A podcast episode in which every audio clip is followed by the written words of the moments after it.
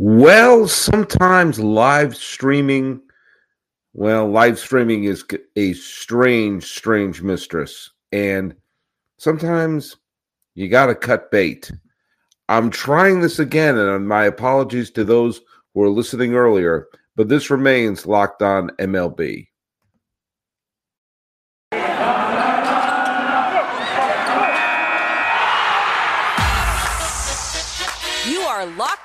MLB. Your daily MLB podcast. Part of the Locked On Podcast Network. Your team every day. Hello, baseball fans. Welcome to Locked On MLB, part of the Locked On Podcast Network, where it's your team every day. This is the daily podcast. We talk about all of Major League Baseball. I am your host. My name is Paul Francis Sullivan, and I swear you can call me Sully. Just look at my lower third. Where's my lower third? There it is. Hey, uh, sorry for those of you who were checking in on the live stream earlier. I had a little bit of a tech issue there. I think it's been fixed. Anyway, um, I'm I'm Sully. I am the host of the show, and I've been a Emmy nominated television producer. I've been a writer, actor, comedian, filmmaker, and I've been a baseball podcaster for the last decade or so and I have been on the Locked On Podcast Network for the last uh, four seasons and 2013 or 2013 2023 sorry about that will be my fifth full season. Wow. That's unbelievable i've been here for already four full seasons. Um, you can follow us at locked on mlb pods on twitter and on instagram. Make sure to make us your first listen and tell your smart device to play podcast Locked On MLB or check out some of the other great shows on the Locked On Podcast Network, including Locked On White Sox, as Nick Morawski is going to be my guest on tomorrow's show. And you can follow me. I'm at Sully Baseball on Twitter. I'm still on Twitter. Sully Baseball Podcast on Instagram. Um, a lot of people are asking me to join this Mastodon thing. I can't figure it out. I'm sorry. I, I, I'm I, I miss MySpace basically. Hey, um, a couple of pieces of baseball news have come around, but first and foremost, I want to just say happy Thanksgiving to you all. Happy Thanksgiving. Thanksgiving, I think, sometimes gets the short end of the stick in terms of the holidays. The holiday season really begins now. Uh, you know, the holidays basically are from Thanksgiving through New Year's. I, I think so, and you know, I think that one of the things I love about Thanksgiving is that it's a time. I, I like the emotion behind it. I like the sentiment behind it. I'm not going to get into its origins and problematic stuff from the past or anything. I'm just talking about what the holiday has evolved into in America, which is a time to be grateful for the people that you have in your life and the things you have in your life. Uh, I'm employed. I have a wonderful family. I still have my mother with me. I have a great brother. I two boys. You know, we, we're uh, your mom and I are here. We're raising them in the beautiful Southern California, and it's uh, it's a wonderful thing. And I've also feel very thankful that I have a lot of people who I look at. I have no idea what my numbers are. I don't care. I don't care about the size of my audience but I certainly have a loyal group of listeners. I see some people are in the the watching me live right now, and I've got to meet great friends through the Locked On Podcast Network, and it's been great. And I'm really, really thankful that we got a 162 game season, and we're going to have it for the next bunch of years. You know, we remember we had that lockout that really looked like we were going to lose a giant chunk of the season. And I wasn't thrilled with every aspect of the lockouts agreement. But that being said, I'm glad we have 162 games of baseball. Do I like the universal DH? No, I don't like the universal DH, but I like 162 games. I like a full season, and it's a small price to pay. Now, uh, what I I hope Thanksgiving never becomes a time where we're watching the World Series or Major League Baseball. Look, you're not going to find a bigger baseball fan than me. Uh, I just see that the the this season is still at 162 games, and we we've expanded the postseason again. you know, it was we never had a November baseball game until September 11th. Pushed the schedule. Um, now we're going to have we're almost guaranteed to have a November baseball game every year. I, mean, I look at I love baseball. I'll watch baseball at any time. I just think that for if you're building up the fan base, having that baseball dribble into November, uh, you get way too many people saying baseball's still on. I just I just absolutely feel that I would rather see a shortened season and have baseball played in weather that resembles baseball than seeing it creep a little further, a little further into November, a little further into November. Uh, it's just I, I'm I don't think that that's good for the long term uh, effect of the game. But I digress. Happy Thanksgiving, everyone, and you know what? I hope you're spending it with people whom you love, and that's not always family. I know some people who family they're not thankful for. And so they find a new family. Family isn't always blood. Family are the people who you think of as family and you treat as family. And so if it's your, you know, I am here, uh, my wife and I with my two boys. I'm going to be seeing my mom in a few days. We'll be celebrating Christmas a little later. That's great. If that's not your situation, then I hope you're surrounded with people who accept and love you as you are. There you go. That's my Thanksgiving message for you. I'm all about positivity. Um, just some things going on right now.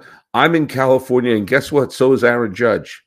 And Aaron Judge is playing footsie with both the Los Angeles Dodgers and the San Francisco Giants. I still think he's going to go back to the Yankees because the Yankees just can't afford to lose him. But the Giants could really jumpstart their fan base with the introduction of Aaron Judge. And apparently, the Dodgers made a pretty lucrative offer to Aaron Judge, and he turned down the initial lucrative offer. I don't know. It'll be interesting. I, I still would be absolutely gobsmacked if Aaron Judge hits 62 home runs and then collects his MVP in another uniform. But I've been gobsmacked before. Another huge big free agent is Carlos Correa. Now it's funny, like Correa's Correa's not going to go back to Houston because Jeremy Peña is a new big star there. Uh, I had said in a previous podcast that I think he'd be an ideal fit in St. Louis. I think the Cardinals should make a play at him. I the team I'm picking that he signs with is Baltimore because Baltimore made a giant leap forward, obviously, in 2022. And I think acquiring a big superstar like Correa would, again, excite the fan base and show, like, okay, the days of rebuilding are over. We're going to go for it. The one team I did not take into account that would be making a big play for him are the Minnesota Twins, the team he played with last year. And he apparently really embraced the city and embraced the team. And I, I just I, I think everyone he opted out of the deal. I think everybody in their moose just assumed that that was his one year. It was kind of like uh, Ivan Rodriguez playing one year with the Florida Marlins. They won the World Series that year, but or Jack Morris playing the one year with Minnesota. They won the World Series that year, and I just assumed that he would there he was off. And give Minnesota credit. Minnesota has made, according um, according to uh, the North Talk uh, podcast and Lavelle E. Neal of the uh, Minneapolis Star Tribune, the Twins have put have uh, given several contract offers with varying length, and some of them are longer, you know, long term deals, and some of them are shorter term deals with bigger annual average salaries. Good for the Twins good for the Twins. At least sending a message to their fan base, going like, "Hey, hey, hey, we're we're not going to take this lying down." You know, he may split to Baltimore. He may split to other places, but you know what? It's uh, we're not going to just let him walk. By the way, another piece of news for came out is that uh, Bryce Harper is going to have to have Tommy John surgery, but because he's a hitter and not a pitcher, that doesn't necessarily mean that he's going to miss a giant chunk of next year. He's probably going to miss the first month or so, and he's probably not going to be able to play the outfield at all. But he's going to come back and be a, you know, if he's the designated hitter, I guess the Phillies are happy for the universal DH that I wasn't a big fan of. Then he could probably come back and be a super productive player. Now, the thing that I'm going to be talking about in our second segment is the fact that while Bryce Harper has uh, is going to lose a little bit of time in next year's season um, because of the Tommy John surgery, Dave Dombrowski is sticking around. Dave Dombrowski has a contract extension through the 2027 season. And there's one thing that Dave Dombrowski can do is go out and find players. In fact, it is an absolute slam dunk that the in terms of a bet that you know the Phillies are going to make a splash in this offseason. They won the pennant last year out of the blue. And so now they're going to have to make the next big step to make them the biggest surefire bet to repeat as National League champions. If you're going to make any bets, go to betonline.net. It's your number one source for sports betting info, stats, news, and analysis. Get the latest odds and trends for every professional and amateur league out there, from football to basketball to soccer and esports. We've got it all at betonline.net. And if you love sports podcasts, I know I do, you can find those at betonline as well. We're always the fastest and easiest way to get your betting fix. So head to the website today or use your mobile device to learn more. Bet online, it's where the game starts. So Dave Dombrowski is going to stick around. Seven, uh, 2027. And this is what Dombrowski does. Dombrowski goes to a team and says, "Okay, what are we good? What can we do to win now?" And he will deal top prospects. He will sign players to long term deals. He will be aggressive in the free agent market because his job as the general manager is to take the money from the owner and shell out the dough to bring in the best players possible. Now, that always kind of the people have have not celebrated Dombrowski and Brad Pitt hasn't played him in a movie and people don't worship at the altar of Dombrowski, you'll hear a lot more sort of reverent tones for what the A's have done and the Rays have done over the years instead of what Dave Dombrowski has done, except the fact that Dombrowski's teams win pennants like crazy. And in fact, the, he is under his stewardship. You have the 97 Marlins in winning the World Series the 06 and 12 Tigers in the World Series, the 2018 Red Sox winning the World Series. He's brought five pennant winners. And in three different, in five pennant winners with four different organizations. And yeah, his solution is we'll trade the top prospect, we'll get him. Because he understands that the prospect, while potentially very interesting, is not a guarantee Nick Morawski's on our show for tomorrow. We, uh, uh, spoiler alert, we've already recorded it. And we talk a little bit about the Chris Sale trade, a move made by Dombrowski, which was taking some of the Red Sox top minor leaguers, including Yoan Moncada, who's, I, I believe, their top prospect, was one of the top prospects in baseball, and flipped them for Chris Sale. Now, Chris Sale has had a ton of injuries since 2018 and has not been very effective since 2018. But he had a Cy Young caliber season his first year with the Red Sox and helped pitch them into the playoffs in his first uh, to, to division titles in the first two years and was the pitcher on the mound when they clinched the World Series in 2018. So all the injuries and sort of question marks around him, fine, great, whatever his job was to deliver a title to Boston. Guess what he did? And people who were wringing their hands, oh, it cost Yoan Moncada. Yoan Moncada hasn't broken out to become a superstar. It doesn't happen as often as you think, as the big, huge prospects included in these trades turn into the Ryne Sandbergs or the Jeff Bagwells or the Josh Donaldsons of the world as players who are thrown in in these deals who blossom into great, huge players. Most of the time, they're, you know, Matt LaPorta not contributing anything at all, or in the best case scenario, Yoan Moncada, who is fine. He's fine. He's okay. He's had some good years, some not so good years. He's a fine major league player who can start in the infield. He's not been a superstar. He's not been the all star that the White Sox thought he was going to get. And it was certainly worth dealing a good infielder to get in an ace for the Red Sox. Dombrowski understands that. And Dombrowski understands that, you know what? The time to win is now. Yeah, the Marlins shoveled a lot of money to Dombrowski to go and sign big free agents back in 97. And the Ilitch family opened their pocketbooks to have him bring in the Ivan Rodriguez's of the world and eventually the Miguel Cabreras of the Prince Fielders of the world. Fine. Great.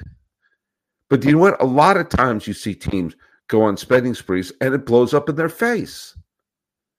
Remember what the Padres did in 2014 when they brought in the Upton brothers and uh, Shields and Kimbrel? It cost them some tremendously talented players along the way. And in the end, it blew up in their face. They spent the money, but they spent them on the wrong people. There have been plenty of times where the Mets have spent it on the wrong people, or the Angels spending all that money on CJ Wilson and Josh Hamilton, who just didn't fit well with the team. Just because you spend money doesn't mean you're going to do it right. And Dave Dombrowski does it right. He said, Here, take the credit card, go on a spending spree. That's a pretty decent talent right there. And there's so much water carrying by fans to have more admiration for the teams that do it on a shoestring as opposed to signing the big players. I think that's a little propaganda in the owner's favor to have that be like, oh well, there we're to follow the the Rays, you know, method of low budget and keeping a high turnover of the players, or the A's doing the same thing, which makes teams a little more anonymous. Which means you don't sign the big stars. You try to get you try to Voltron players together, like oh, if we platoon this or we bring this player in to do that, then we don't need a big star. I think the long term effect you've seen what how it's wreaked havoc on how we look at a pitching staff, as you don't have pitchers, ace pitchers going seven, eight, or nine innings, and everyone just assumed that you know a six inning go of it is going to be a huge quality start that you don't expect more from. Hell, you could be throwing a no hitter in the World Series to get lifted in the sixth, and no one's going to raise an eyebrow because that's how the game evolved. It isn't just because of pitch counts, it's because of money. Ace pitchers are expensive, so let's not have the pitchers become ace pitchers. But that being said, when you have people praising the the low budget approach, there's a real cold reality that fans who do that are basically making it easier for the owners to not spend money. And anytime you have a stigma to, oh, well, that was a bought championship. Well, they bought that. You hear that about the Steinbrenner Yankees. They bought that championship. Well, the 97 Marlins. Oh, that was just a bought title. Or the Red Sox gobbled up a big free agents. Yeah, they bought that title.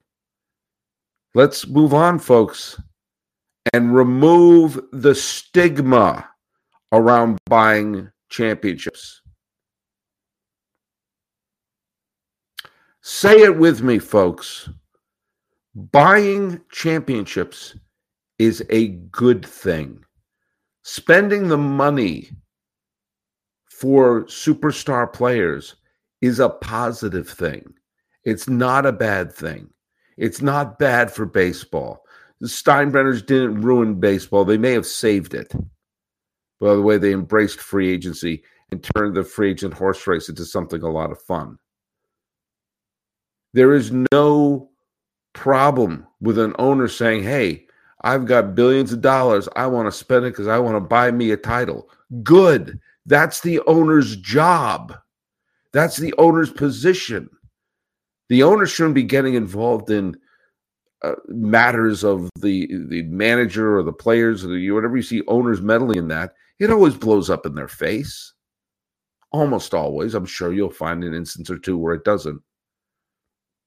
But most of the time, the own one that works out with the owners, like Crane right now with the Astros, it's like, hey, I've got a lot of money. I want to win a title. I want to win a championship.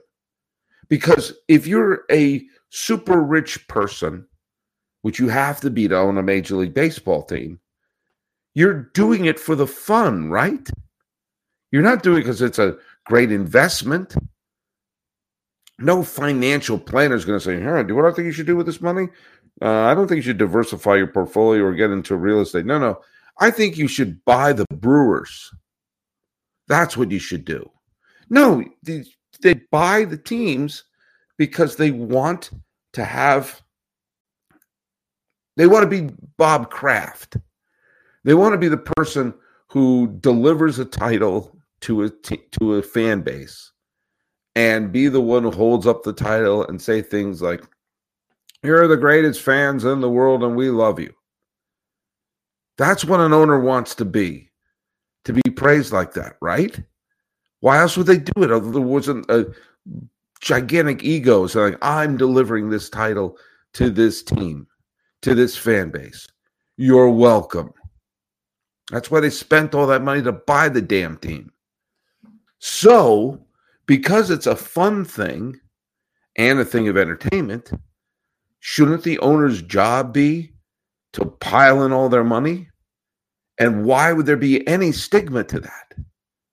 Why? There's a huge stigma to the 1997 Florida Marlins, a classic bought championship that Dave Dombrowski put together.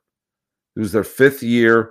The owner, Wayne Huizenga, was trying to put together, trying to make the Marlins competitive because he was trying to sell the team. And they opened up the pocketbook, and in came Moises Alou, in came Kevin Brown, in came Bobby Bonilla, in came Devon White, in came, I said Alou already, uh, I said Jim Eisenreich, uh, you know, all these wonderful players who they signed, Darren Daulton, for the purpose of winning a championship right then, right there. Gary Sheffield was on the team too. He was acquired earlier. And you know what? Guess what? Oh, Alex Fernandez was another one who they acquired for the White Sox. All these players they just gobbled up. And yes, it was a disgrace that they basically chopped the team up and sent it off to parts, and there was no attempt the the 1998 Marlins are the single worst defending World Series champion in the history of baseball. Oh, they also spent the money to bring in Jim Leyland as well. But it was a bought title. Ask the good people of Cleveland or of Pittsburgh or of Seattle for that matter if they wouldn't mind having a bought championship, even if it means breaking the team up. That's part of the job, folks.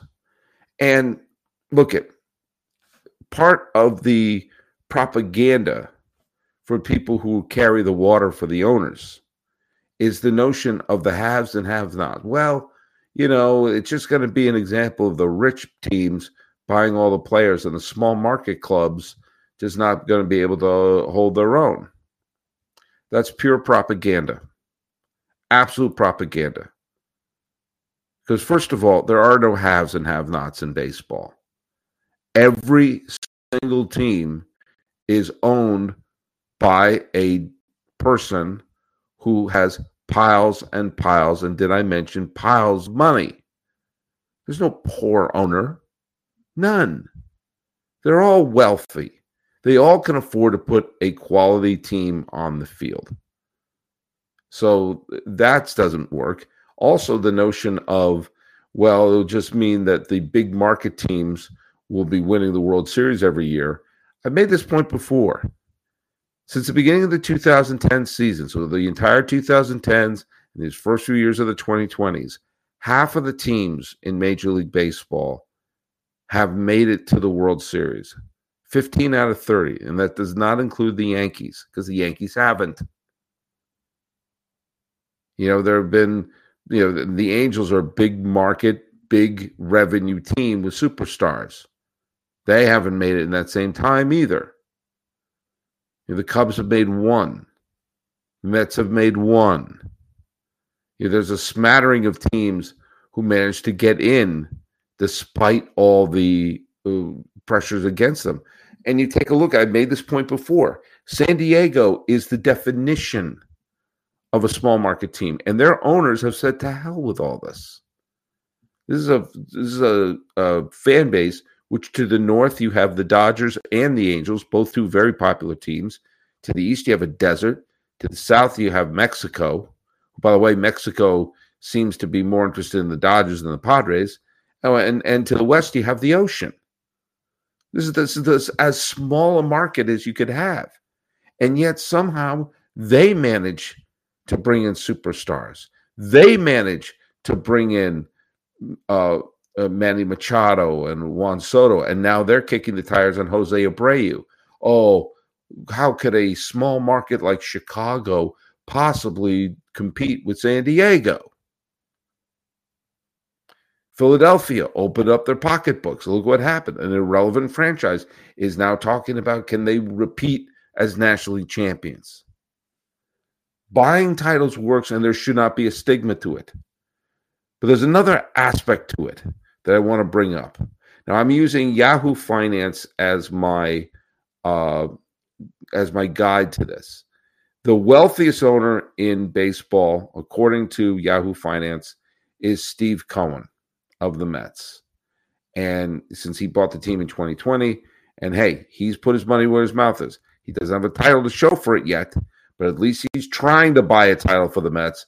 Trust me, I know plenty of Met fans, and they would be thrilled to have a bought title. The second wealthiest owner is Liberty Media and John Malone, uh, who own the Atlanta Braves. Again, they spent some money. They put together a quality team, and part of buying a championship means keeping your players in the fold. And they've signed a lot of their players to long term deals. They let Freddie Freeman go, but they brought in Matt Olson and signed him to a long term deal. Okay. Now, guess who number three is? Is it the Dodgers? No. Is it the Red Sox? No. Oh, it must be the Yankees, right? It must be the New York Yankees. No. No. According to Yahoo Finance, the third wealthiest owners in baseball are Lawrence and Paul Dolan, worth $5.5 billion of the Cleveland Guardians. Cleveland has, according to this source, the third wealthiest owners in Major League Baseball ahead of the Los Angeles Dodgers, ahead of the Cubs, ahead of the Red Sox, ahead of the Yankees. And the Cleveland Guardians had one of the five lowest payrolls in baseball. One of the three most wealthy owners and one of the five lowest payrolls in baseball. And think about the team that they fielded uh, last year. It was one of the most rock bottom payrolls, one of the youngest teams, got won the division title and came perilously close to being the Yankees. The series went five, really tight games, really dramatic games between New York and Cleveland, including a wild walk-off game in game three and an extra inning win for the Cleveland in game two. This is the team with the single longest World Series drought in all of baseball. They have owners with piles of money, billions of dollars. And if they just raise the payroll from rock bottom to mediocre, they probably would have been able to improve their lineup, maybe score a few more runs. And who knows? Who knows what would happen, especially with their wonderful pitching staff. Ask Cleveland fans, do you want a bought championship? Would you be fine with that? When you think about like the the 97, I mentioned the 97 Marlins, the 2001 Diamondbacks, an expansion team just a few years prior, brings in the Curt Schillings and the Randy Johnsons and the Matt Williamses and a bunch of other players sprinkled around through the team. Yeah, that was a bought championship. I think Cleveland fans would be fine with that. There have been several bought championships over the last bunch of years. And do you know what? The players still get their rings, the fans still get their parade. And let's not carry the water. Remove the stigma. The Dave Dombrowski's of the world show you the real roadmap, which is hey, you, owner, you've got billions of dollars. How's about spending some on your players? I mentioned Cleveland has one of the wealthiest owners. Do you know who also is ahead of uh, the uh, ahead of the uh, um, some of the other teams out there? What other owner is sitting upon billions and billions? That I mentioned billions of dollars. Fisher family who own the A's. Believe me, you can't buy anything in the Bay Area without piles of money. They have billions of dollars. Billions. They could afford to build a stadium for the A's. They could. So look at Dave Dombrowski is going to be st- sticking around Philadelphia, and he's going to look to bring them only their third title in the history of their franchise. I think Philadelphia fans would be thrilled with a bought title, and so would you. Because it's funny that sometimes you see owners stigmatized for being too cheap, and then you see owners stigmatized for just buying titles. I guess everyone just wants the porridge that Goldilocks had. But you know what? Remove that stigma. Buy those titles. Do you know why? That's your job, owners. That's your job. And if you forgot, you didn't get in this because it was a great investment. You got in to have fun. So go have fun. Go on your shopping spree and pick up your players and be like Dave Dombrowski. There is no stigma in a bought title. It's still a title. And this is still a podcast. So thanks so much for making Locked On MLB your first listen today. For your second listen, check out Locked On Sports today from the games that matter the most to the biggest stories in sports. Go beyond the scoreboard and behind the scenes with local experts and insights that only Locked On can provide. Locked On Sports Today is available on this app, YouTube, and wherever you get your podcasts. Wishing you a happy Thanksgiving and hoping your team buys the title. This has been Locked On MLB for the 24th day of November 2022. I am yours, Paul Francis Sullivan. Please call me Sully.